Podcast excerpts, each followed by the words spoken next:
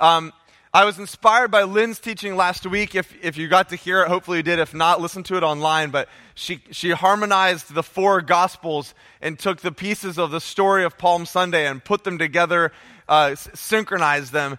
And um, so as I was studying for today, I felt like God asked me to do a similar thing.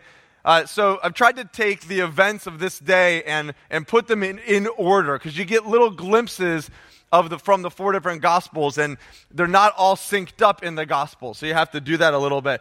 And, and the, the skit you just heard is a great place to enter into the story.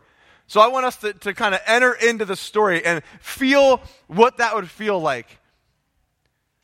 Just remember Palm Sunday for a second. Remember what Lynn was talking about, about our, having expectations that are not going to be met on Good Friday.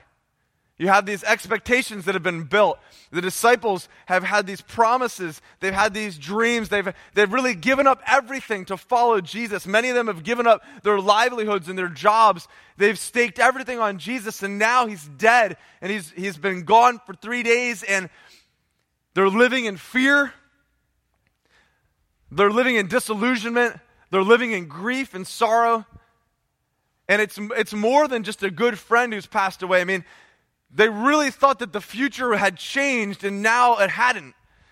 And as they're, we start to read in the gospel accounts, we see early in the morning a group of women starts to go to take care of the body. And it's about a two mile walk from Bethany up to where the, the Jesus' body was buried. And you, you don't get this sense that they're going with a lot of faith in their hearts that they're going to find him risen. There's no sense that, that there's expectation. Even though Jesus had predicted this and had told parables about it, this, it was just so outside the realm of reality for them that their, their, their hopes were really shattered. And then you start getting these, these groups of disciples start to have these supernatural encounters. So the women come up to the grave, and uh, depending which account you read, some of them see, you know, they see one or two angels standing there and saying, The person you're looking for isn't here. Jesus is alive. Go back and tell the disciples. And so you have these, these groups, this group of disciples heads back to tell the disciples this incredible story. What has happened? What has happened?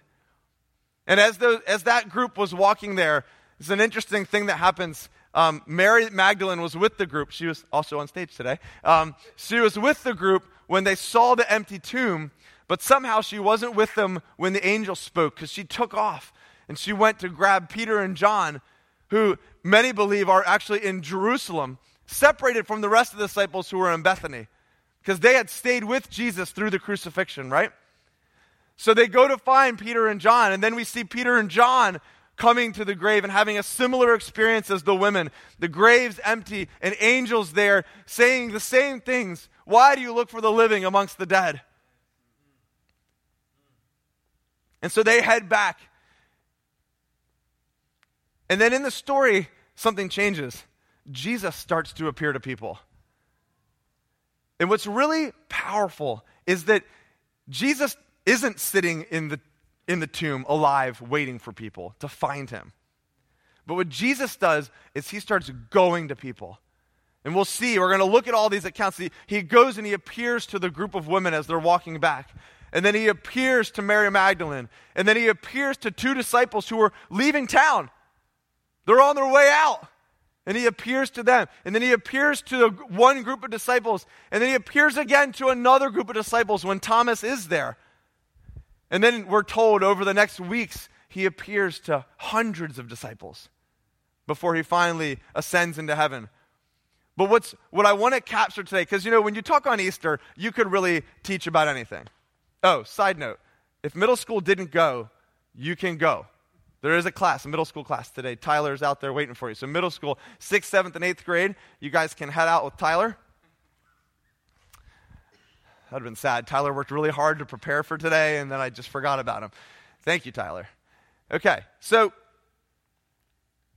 you could teach on a lot of different topics, but what I felt God was really putting on my heart was this, this uh, sense of rejoicing no matter what situation we're in, because Jesus is reaching out to us. Because Jesus isn't just sitting back saying, Come to me, but Jesus is the proactive one. Jesus is reaching out, He's pursuing you and I.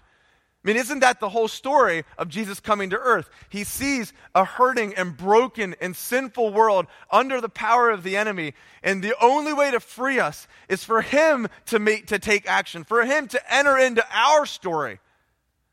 He doesn't step back and say, No, you become perfect. You enter into my story. You live better. Be more righteous.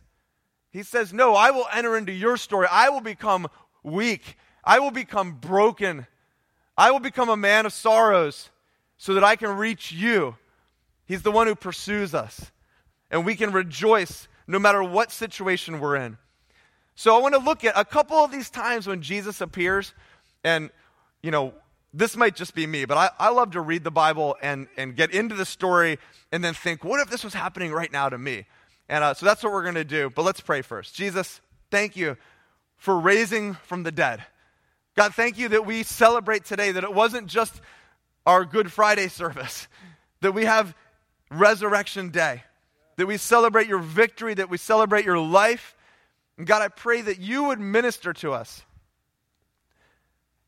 I believe that you want to speak your resurrection life into everyone in this room today.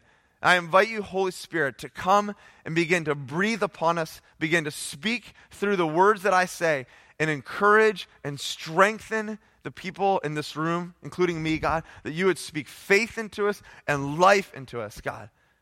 Come with your words, Lord, in Jesus' name. Amen. So I'm thinking about pursuit. You know, it feels good to be pursued. Have you ever been pursued by somebody? All right, I'll tell you a positive and a negative story about being pursued. First, I'll tell you a negative story. So, when I was a teenager, I was not as mature as I am now. It's like, I, by your reaction, I can't tell what you're saying there. Has it gone the other way? Many of you have known me that long, so you're like, well, that's not true. Okay. We had high hopes for him as a teen, but since then, um, so, I, you know, I was out driving, and this is something that I hope my kids never do, and they're glad that they're here to listen to this. Um, but uh, I was with friends. We were, you know, enjoying our newfound freedom at 16, 17 years old, driving our car out, beautiful day. And we thought it'd be really fun to take some water guns in our car and try to shoot other drivers while we're driving. now, this is terrible.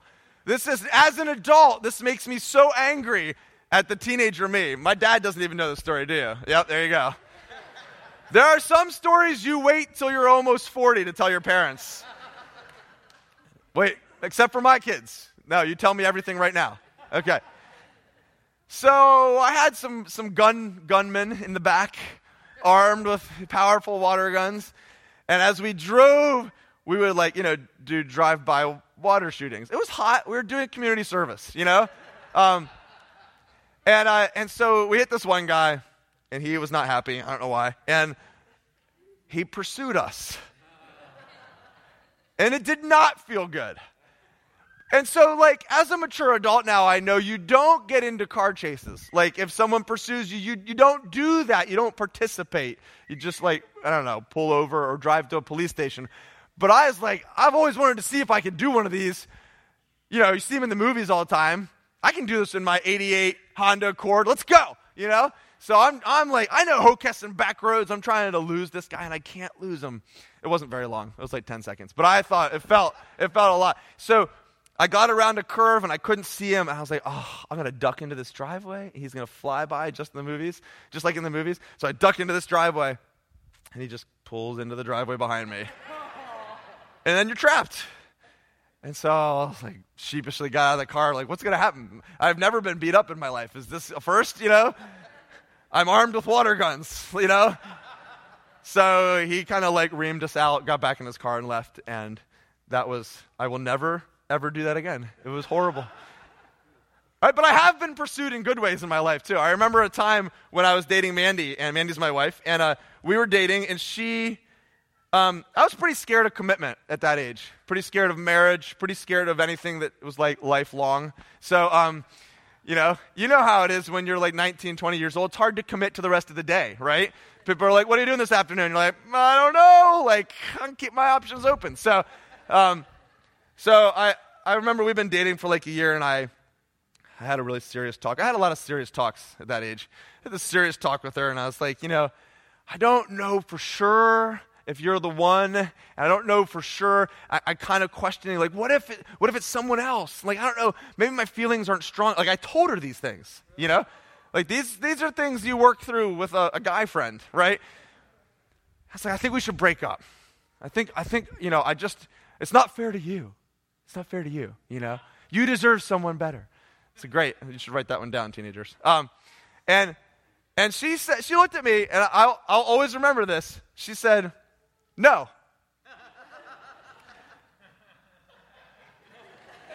I am not going to let you break up with me. I was like, wait a second, is that how it works? I'm not going to let you. So she said, you, you clearly are going through something. You work on your own issues. I'm not going anywhere. You know, I'm not going to break up with you. We're going to stay together. I'll give you some space. You work out your stuff, but we're supposed to be together. And I know this is from God. And I'm just going to stay here with you. And she pursued me. She pursued me through a season of doubt and questioning in my life for our relationship. And it felt really good. So I do that regularly. Well, like, you know, anniversary dinners, I'll be like, honey, I don't know if we should be together anymore. You know? Just as she'll pursue me. No. It feels good to be pursued. It feels good to, to feel like you're important enough for someone else to sacrifice for. And this is where Jesus enters into the story. And guys, when you read this account of the resurrection and the days that follow, this is so obviously written by real people. It's so obviously not fabricated because Jesus enters into some messy stories. And I think if you were going to write this in a different way, it, would, it, it wouldn't include people who wouldn't believe in him. You know, it wouldn't include people who are just so confused about his teachings still after living with him for three years and hearing all his teachings. And this is the testimony. This is the fruit of his three years of ministry. His closest followers have no idea what's going on. But th- that's a true account. It's an honest account. They could have glossed over this. I love that the disciples write themselves so honestly. It, it gives so much credibility and humanity to such a supernatural day. So, the first person, well, not the first person, but one of the first people he appears to is Mary Magdalene. Mary stood outside the tomb crying, and as she wept, she turned around and saw Jesus standing there, but she did not realize that it was Jesus. And he asked her, Woman, why are you crying? So, as we start to read some of these accounts, you're going to realize that Jesus is in a great mood after raising from the dead. He is he is. He is having a great time messing with his disciples, right? So, like, we didn't read the account where the women, women are walking back from the tomb, but it says they're walking back from the tomb, and then Jesus just appears and he says, Greetings. You know? It's so weird. You imagine that? He just, like, stops from behind a tree. Hello. And they're like, Jesus. Okay? So here he is, and he's messing with Mary. He's like, Mary, you know, she can't tell he's Jesus. Either he's decked out in like um, a gardener's outfit or something supernatural is going on. But he's like, why are you crying? He knows why she's crying. Why is he doing this to her? Who are you looking for? He knows who she's looking for. Thinking he was the gardener, she said, Sir, if you've carried him away. I mean, this poor woman, she's broken. All right, tell me where you've put him, and I will go get him. And I love the power here. There's no way I can communicate what I feel like happens in this story right here. But he switches and he just says her name. He says, Mary. And her eyes are open. And she says, Teacher. And she just worships him. So, first, the first group, like as I read this story, God began to speak to me about, he loves my teaching. One of my greatest fans right there. Um, you know, the point is rejoice those who weep. He's going to go out there and rejoice. Just trust me in a little bit. Um, the resurrection is for those of us who aren't doing well. Let's just start there. We're going we're to see a lot of people. I want to take these little stories of Jesus meeting people and make them analogies for our life. Some of you are here and you're, not, you're like, I know Easter's about joy, but I don't feel it. I'm hurting right now. I'm broken. Things aren't going the way I want them to. And yet the Bible says things like we rejoice in our sufferings, Romans 5 3. How do we rejoice in our sufferings. And this is what's so beautiful about the resurrection is Jesus doesn't call people to get their act together and put on a happy face and come find him in the tomb. But he pursues us in a real moment and he comes to them and he knows your name. There's something powerful about knowing Mary's name. In the ancient Near East, that meant that there was a level of intimacy, a level of connection that was there. When he speaks her name, he's saying more. He's saying, I know you, Mary. I know your history. I know what you're ashamed of. And I know your future, and I know where you're going. And that's what he would say to you now. If you're in a place where you're hurting and things are, are not going the way they should be going, where you're broken, Jesus says, Rejoice that your names are written in heaven because he knows your name. And you know the end of the story. Philip Yancey says that Jesus took the worst day in history and called it Good Friday. Because he takes the worst things that happen and he turns them to our good. And that's why we can rejoice, those of us who are hurting, those of us who are weeping, because Jesus knows our name. Jesus knows our name. He says, I am the resurrection and the life. See, Jesus is, is the resurrection. He wasn't just resuscitated, okay? Like he resuscitated Lazarus, right? Lazarus died. He raised him from the dead. But where's Lazarus now? He's dead. He is dead again. Okay, some of us get born again. He got dead again, all right? All right? He raised the, that little girl from the dead, but she was alive again, then she's, she's dead. Jesus is the only one who raised from the dead and continues in resurrection life.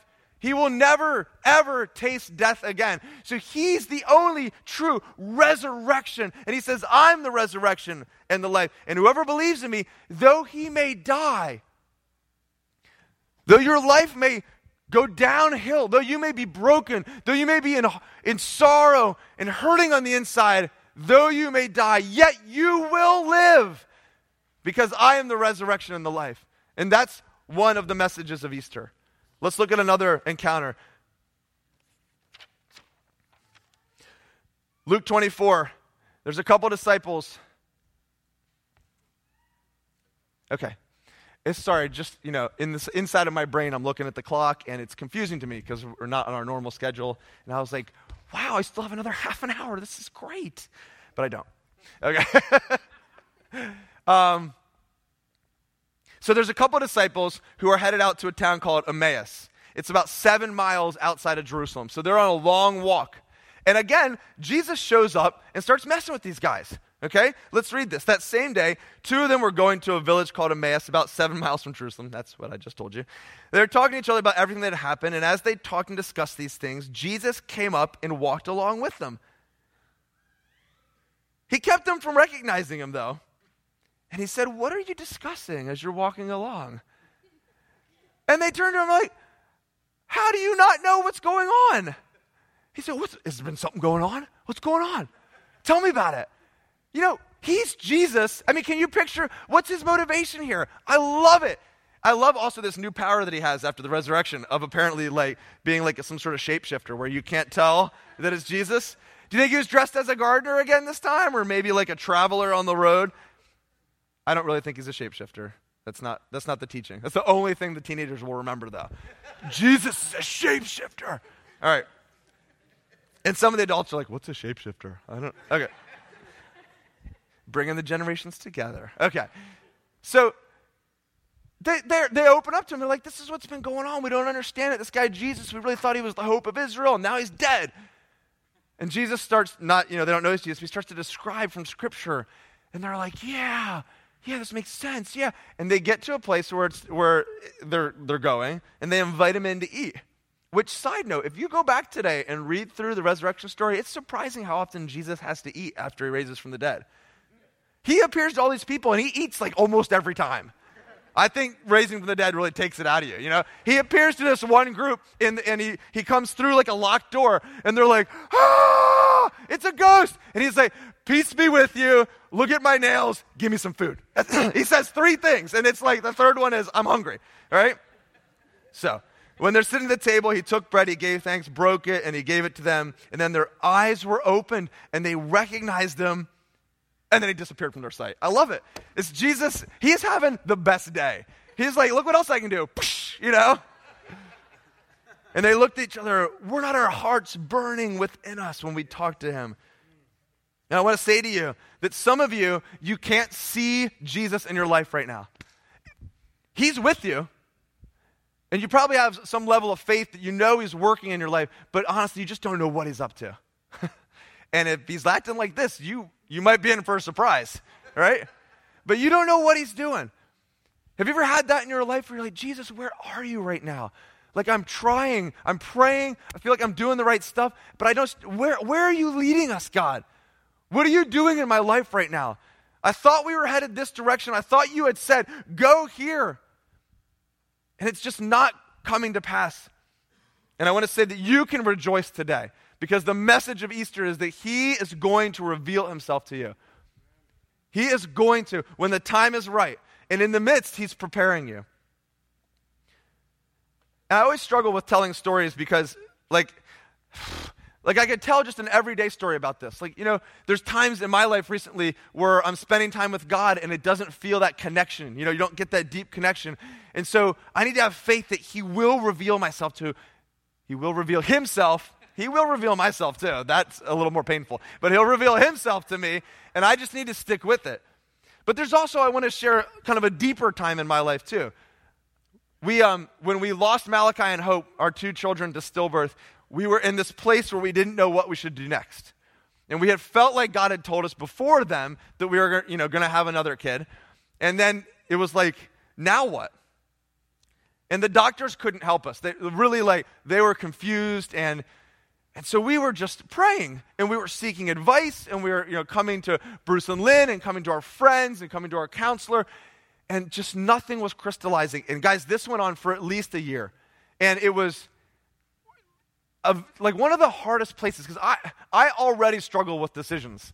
Like, it's tough to know what cereal to eat in the morning sometimes for me. Like those, you know, where you have like multiple choices. I'm bad. And that's not a that's not a lie. That's true statement right there. And so this felt like a life or death decision. This felt like if I get this wrong, I'm going to put my whole family through this again. And, and can we even, could we handle that?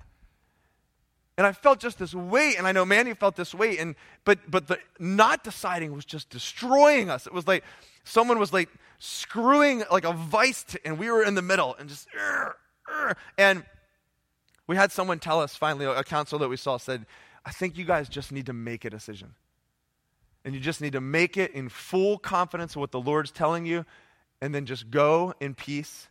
because not deciding is killing you guys. And, um, you know, I'm not saying that's the best advice no matter what decision you're in, but I think that was the Lord speaking to us.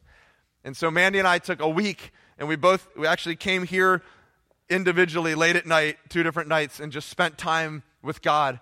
And so I can tell you my time with God was me pacing around this room with worship music on, praying and praying and praying and praying and praying, and nothing. And then I'd do like the listening thing, like, and nothing. Like, God, where are you, Jesus? Been saying, Where are you for a year? Don't you care? Like, where are you in this? And so I did what all mature Christians do when they can't hear God I opened my Bible randomly. For real. That's how desperate I got. And I would never tell anyone to do that. Like, if you came to my office as a pastor, I would never be like, I know you're struggling. Listen, let's just flip the Bible open. You know, drop your finger, whatever it says, go for it. Look, it says sacrifice a lamb. Do it. It's clearly the Lord, you know? But I was desperate, and it was like one of those things where, have you ever done this? Where you flip it and you're like, mm, no, no. Flip it again. No. All right. You're like flipping just to the New Testament, you know, looking for something more positive. You don't want to get like into those wars or anything. No, but I just flipped it once. It was an honest flip, all right? And, and for real, it said, This time next year, you will have a child. Right?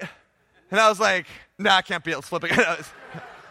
no. And so then I was like, Okay, but I, so do you stop there or do you keep reading? Because this is the story where Elijah prophesied this over this lady, and he says, This time next year you'll have a, a child. But the next verse is, and then the child will die. For real? And I was like, What?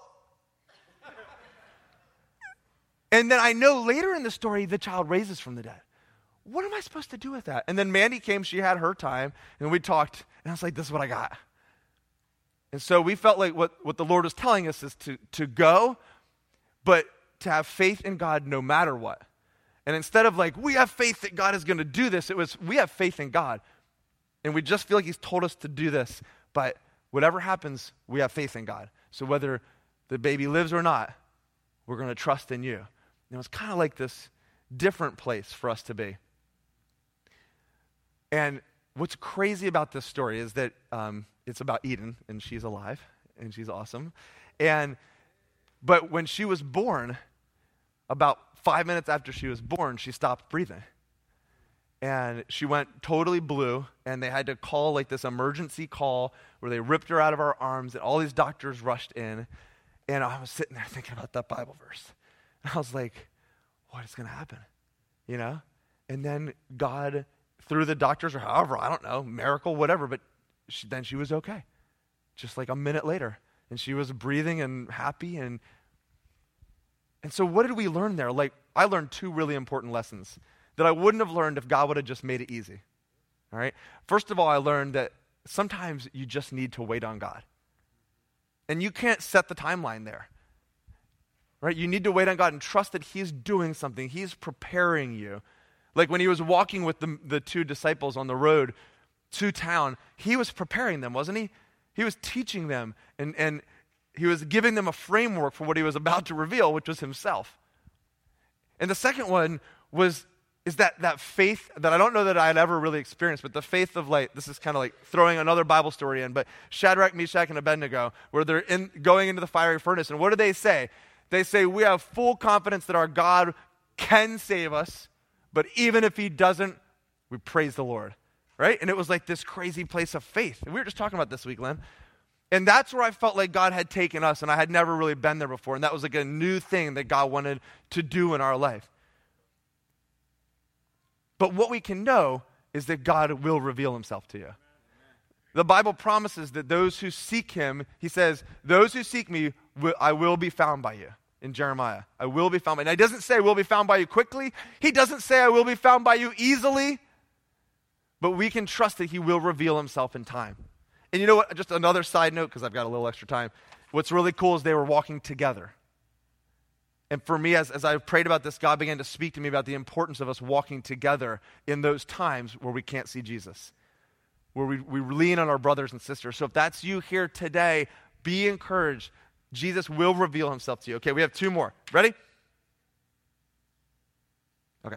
John 20. Now, Thomas, one of the twelve, was not with the disciples when Jesus came. And I love how Jordan portrayed it, actually. I think it was very accurate. I think that's exactly what Thomas was struggling with. Can you imagine being the one guy who wasn't there? It'd be so frustrating and sad and, and like confusing. Why, why didn't you wait till I got here, Jesus? Like, you're Jesus. Clearly, you can do whatever you want now, right? You could have like teleported me here into the room so I could have been here. But he was doing something else in Thomas, wasn't he? This is what I love about the resurrection story is they're so individual. Like he, you can tell Jesus is like doing purposeful things. He's pursuing them. He's reaching out right where they need him. He knew what Thomas needed. And he needed Thomas to have what he needed because the next step is they have to go risk their lives for the gospel. So he had these specific things he did. Like when the, when the angel tells the, disciple, tells the girls to go get the disciples, he says, Go tell the disciples and Peter. Why? because he knew that Peter was in a special place of pain. He's just so in touch with the individuals. So the other disciples told him, We've seen the Lord. and he's like, Unless I see the nail marks in his hands and put my finger where the nails were and my hand in his side, I will not believe. And a week later, his disciples were in the house again. A week later, oh my gosh. Can you imagine believing being Thomas for that whole week? And he's hearing these other people, like, you know, the two guys who are on their way to Emmaus. They're like, We saw Jesus. He's like, Your names aren't even in the Bible, and you saw Jesus. I'm Thomas.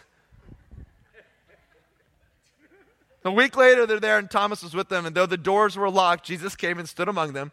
He said, Peace be with you. And then he just turns to Thomas. He wasn't there when Thomas said this, right? He said, Put your finger here See my hands? Reach out your hand and put it on my side, into my side. Stop doubting and believe. That's the message. And Thomas said, My Lord and my God. I love the honesty. I've talked about this a little bit, but they could have written this without this guy in here. Right? They didn't have to, but the Holy Spirit wanted us to know that even on the reports, many reports of many of his most trusted friends, Thomas couldn't get there until Jesus appeared to him. He needed something more. And I believe that Jesus wants me to speak to some of you here today who you're, you're there. You're looking at all this and you're like, this just doesn't work for me. Maybe it used to work for me, but I've gotten older and it just, I don't know. I just don't get it. I don't buy it anymore. Is this really all true? Does God really love me? You know, is, are, are, are people just following some sort of religious thing? Like, why this? Why not something else? How seriously should I really take this? Do I really need to live my life according to this? Is, is this really making a difference in the world? I mean, look at the world. And see, Jesus is not afraid of your doubt and your questions. And, and when we question him, you know, it doesn't make him any less Jesus. he doesn't need us to believe in him for him to be who he is. So he's not insecure about your doubts and your questions. He's not like getting hurt by it. Like, hey, I worked really hard for that title, you know? He's just he's just secure in himself. You know? Sorry. That's my Jesus voice, apparently. Hey! All right. But he's patient, isn't he? He's patient and he's pursuing you. And so I want to encourage you. Something we do in youth group on a regular basis is I tell them that I encourage them to ask doubting questions. Because you're going to ask them sometime in your life. And honestly, I want to be there when it happens. I want to talk to them about it. So let's try let's try to like I'm not saying invite a spirit of doubt into your life. You know, the Bible tells you like that's going to be that's going to be hard for you. But but the gospel isn't like this flimsy shaky thing that one good question oh, you caught us, you know? It's all been a ruse. You know, no. This will stand the test of time, the test of your doubts, the test of your questions, the test of your experience, the test of your pain and your joy. And so that's why you can press into him. You can lean, literally, you can lean into him like Thomas. You can say, I want to know it's real, Jesus. Don't just leave here. Don't just go out but press into Jesus today if you're doubting, if you're unsure. Maybe if you've never said yes to Jesus, if you're here today because someone invited you or a friend manipulated you into coming or something, Jesus loves you and is pursuing you, not the mass of humanity, but you individually. And he's patient with you and he knows your name. So you can walk that road that Thomas walked and come to a place where you can move from doubt to belief. So we can rejoice because Jesus is reaching out to you. And lastly, John 20. Again, another time, Jesus appears to a group of people. Actually, this is right before he talked to Thomas. And Jesus says, Peace be with you. As the Father has sent me, I am sending you. And with that, he breathed on them. This is one of those movie moments I wish I could see. Like, you know, something powerful happened right there, right? The risen Jesus is like, like that's one of those that'd be like great music and, you know, maybe not. Maybe they were just like, whew, yeah, just kidding. He breathed on them and he said, receive the Holy Spirit, which is really interesting, isn't it? Sidebar theological discussion for later, but like something's happening there, but then they're told to wait for the Holy Spirit. It's like they got a, a, a, it's like appetizers of the Holy Spirit, right? Just a little bit to get you going and bring you back.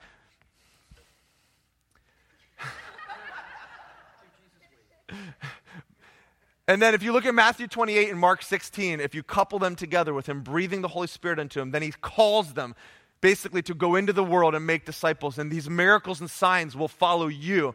And it's like he hands the torch off. And he's like, now go. And I love that. And I want to I want to end with that because Easter is not all about you and me. In fact, it may be more about the people not in the room. Maybe more about the people who are at home right now, they know it's Easter. And, and I think most Americans, especially, have at least dealt with the concept of Jesus. So they've made some decisions about it. And Jesus is sending you, and He's sending me. And He's not sending us ill equipped, He's sending us with the kingdom of heaven, with the power of the Holy Spirit, and with resurrection life to go out into the world. And so He is reaching out. So the, the, the, um, the theme has been God reaching out individually to each person, whether you're hurting right? Whether you're, you're not sure what God's doing in your life, whether you're um, doubting and unclear about who Jesus is, but He's reaching through us too. He's not just reaching to us, but He's reaching through us. And we're called to take that message out to those others who are hurting, others who are doubting, others who can't see Jesus in their life right now. You know, I think we, we put this veil between us and people who don't know Jesus, and we just think they got their lives together. They are where they want to be. Let's leave them alone. But they're hurting, I think. They're questioning, they're wondering, they're just waiting to see one Christian who is filled with the resurrection life, who will step into their story like Jesus stepped into ours, who will step into their story, who will come with humility and love and patience and power and show them the resurrected Jesus. And that's my prayer that we can take this message. The Spirit of Him who raised Jesus from the dead dwells in you and me. He dwells in us, the same Spirit. So we can rejoice, even though the world is hurting. And like, like Jonathan said during worship, you know, it's, the answers for the world aren't going to come through politics or government. Or the, the answers that the world really is looking for are going to come through the risen Savior. That's who the world needs.